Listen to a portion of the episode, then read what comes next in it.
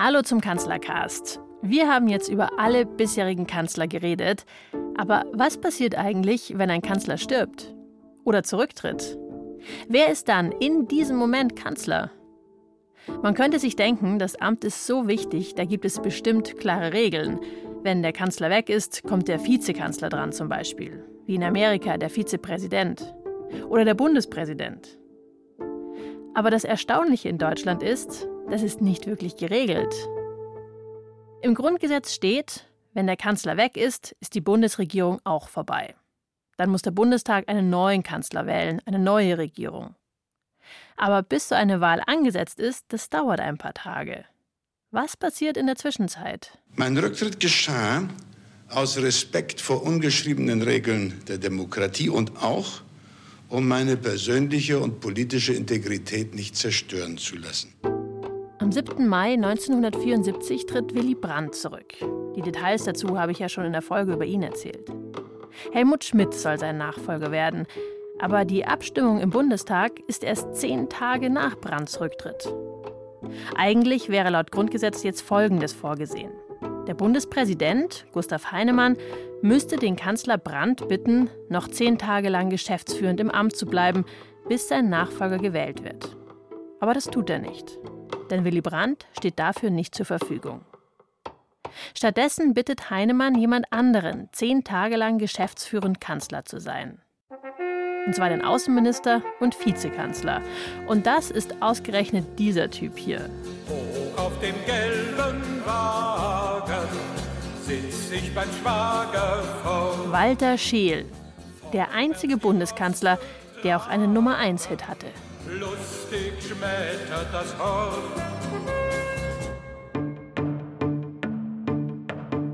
Das ist der Kanzlercast, ein Podcast über unsere Kanzler und warum sie heute noch wichtig sind.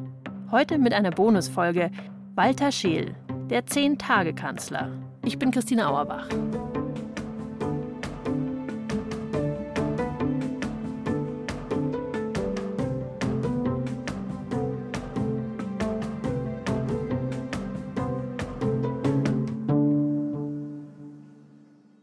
Seltsamerweise weiß kaum jemand, dass Walter Scheel mal ganz kurz Bundeskanzler war. Überhaupt kennen sich nur wenige Menschen mit Walter Scheel aus. Es gibt keine große Biografie über ihn, was komisch ist, denn zu allen anderen Kanzlern und Bundespräsidenten gibt es gefühlt mindestens 20. Und Scheel war ja nicht nur zehn Tage Kanzler, sondern vorher schon fünf Jahre Außenminister und später noch fünf Jahre lang Bundespräsident. Hallo, Herr Bergmann. Hallo, Frau Auerbach, grüße Sie. Das ist der Publizist Knut Bergmann, einer der wenigen Walter Scheel-Auskenner in Deutschland. Er hat zwar auch keine Biografie über Scheel geschrieben, aber er hat gerade ein Buch mit Reden von ihm herausgebracht.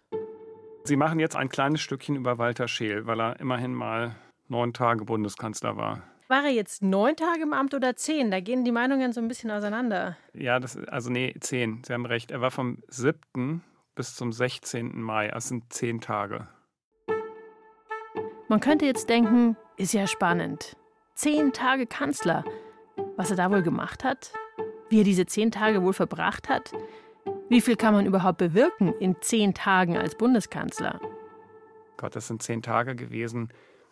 Ich glaube, es weiß auch kein Mensch, was er in diesen zehn Tagen wirklich gemacht hat. Es gibt keine Aufzeichnungen davon.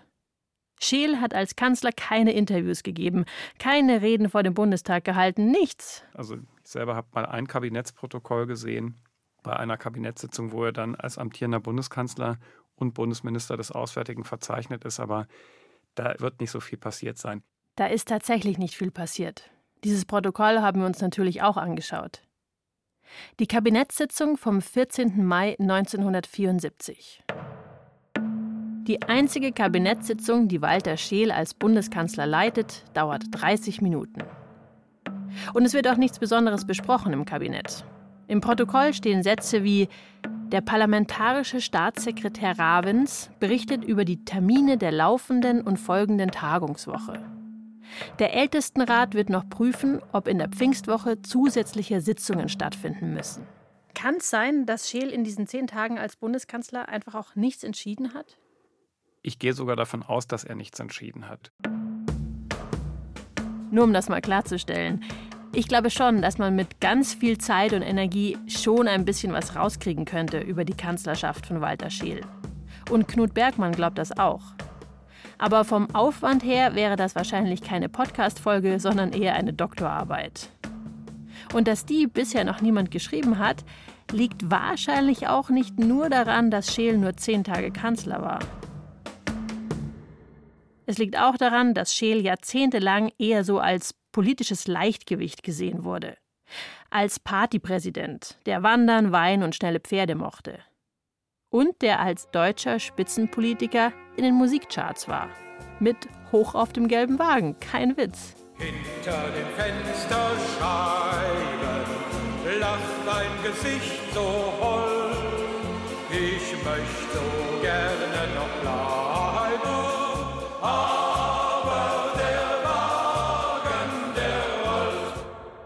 Mehr als 300.000 Mal hat sich das verkauft. Damit hat Scheel also nicht nur eine goldene Schallplatte bekommen, sondern sogar Platin. 1973 war das. Damals war Scheel Außenminister. Die B-Seite der Platte war übrigens das Wanderlied Wohlauf in Gottes schöne Welt, aber das sparen wir uns jetzt mal. Der Punkt ist, Walter Scheel wird in der politischen Geschichte Deutschlands immer nicht so ganz für voll genommen. Zu Unrecht, sagt Scheel-Kenner Knut Bergmann. Er ist Außenminister gewesen, eben unter Brandt. Brandt hat für die neue Ostpolitik den Friedensnobelpreis bekommen. Das ist eine Gemeinschaftsleistung. Klar, Brandt hatte dieses ikonische Bild mit dem Kniefall. Die ganz große Geste haben wir schon in der Folge über ihn gehört. Aber irgendjemand musste ja auch die Verträge aushandeln. Und da kommt dann der Außenminister Scheel ins Spiel. Oder bei diesem Ereignis hier. Da hat Walter Scheel auch die Weichen gestellt und keiner erinnert sich mehr daran, dass er es eigentlich war. 1985, zum 40. Jahrestag des Endes des Zweiten Weltkrieges, hält der damalige Bundespräsident Richard von Weizsäcker eine Rede, für die er heute noch gefeiert wird. Die Rede von Richard von Weizsäcker erinnern wir alle. Wir alle kennen diese Formulierung, dass der 8. Mai nicht nur Niederlage, sondern auch ein Tag der Befreiung gewesen sei und schreiben das Richard von Weizsäcker zu. Und den Begriff Befreiung eingeführt staatsoffiziell hat Walter Scheel zehn Jahre vorher. Und es kennt auch kaum jemand diese Geschichte, dass der Begriff Befreiung von Walter Scheel gekommen ist. Und das ist schon faszinierend. Der Politiker Scheel hat also viel Pionierarbeit geleistet. Als Außenminister und später auch als Bundespräsident. Nur als Kanzler hat er anscheinend überhaupt nichts gemacht. Wobei, ganz stimmt das nicht. Denn einen öffentlichen Auftritt des geschäftsführenden Bundeskanzlers Walter Scheel habe ich dann doch gefunden. Im Archiv des Bayerischen Rundfunks.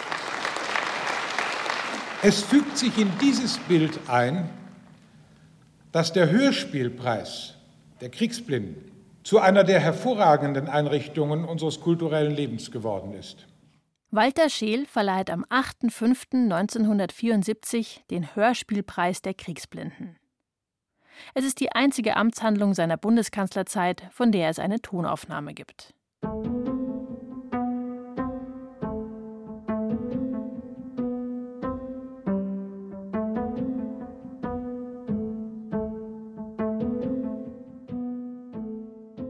Normalerweise versucht jede Kanzlerin und jeder Kanzler, möglichst viel zu bewegen. Spuren in der Geschichte zu hinterlassen. Irgendwas zu erreichen, wegen dem man sich später noch an sie erinnern wird. Aber Walter Scheel weiß, er ist nie gewählt worden.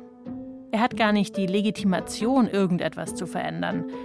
Und deshalb macht er das einzig Richtige. Er versucht, möglichst wenig zu bewegen. Seine Leistung ist, dass er sich eben nicht in die Geschichtsbücher eingetragen hat. Zumindest nicht als Kanzler. Nicht, weil er keine eigene Agenda oder keine Ideen gehabt hätte, sondern weil ihm klar war, dass das jetzt gar nicht seine Rolle war. Deshalb verdient er unseren Respekt. Genau dafür, dass er zehn Tage lang nichts Besonderes gemacht hat.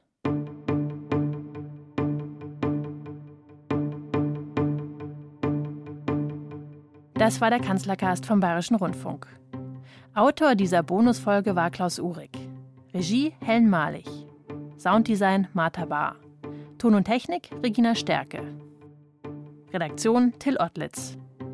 Ich bin Christine Auerbach und ich überlege jetzt ernsthaft, ob ich nicht doch noch diese Scheel-Biografie schreiben soll. Ich würde fast sagen, das Leben von Walter Scheel taugt eigentlich eher für einen Roman. Hätten Sie einen Titel für diesen Roman?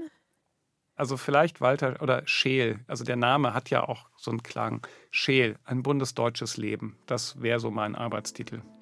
Macht's gut, sagt auch das restliche Team vom Kanzlercast. Johannes Bertou, Birgit Frank, Ingo Lierheimer, Linus Lühring und Katja Peisen-Petersen.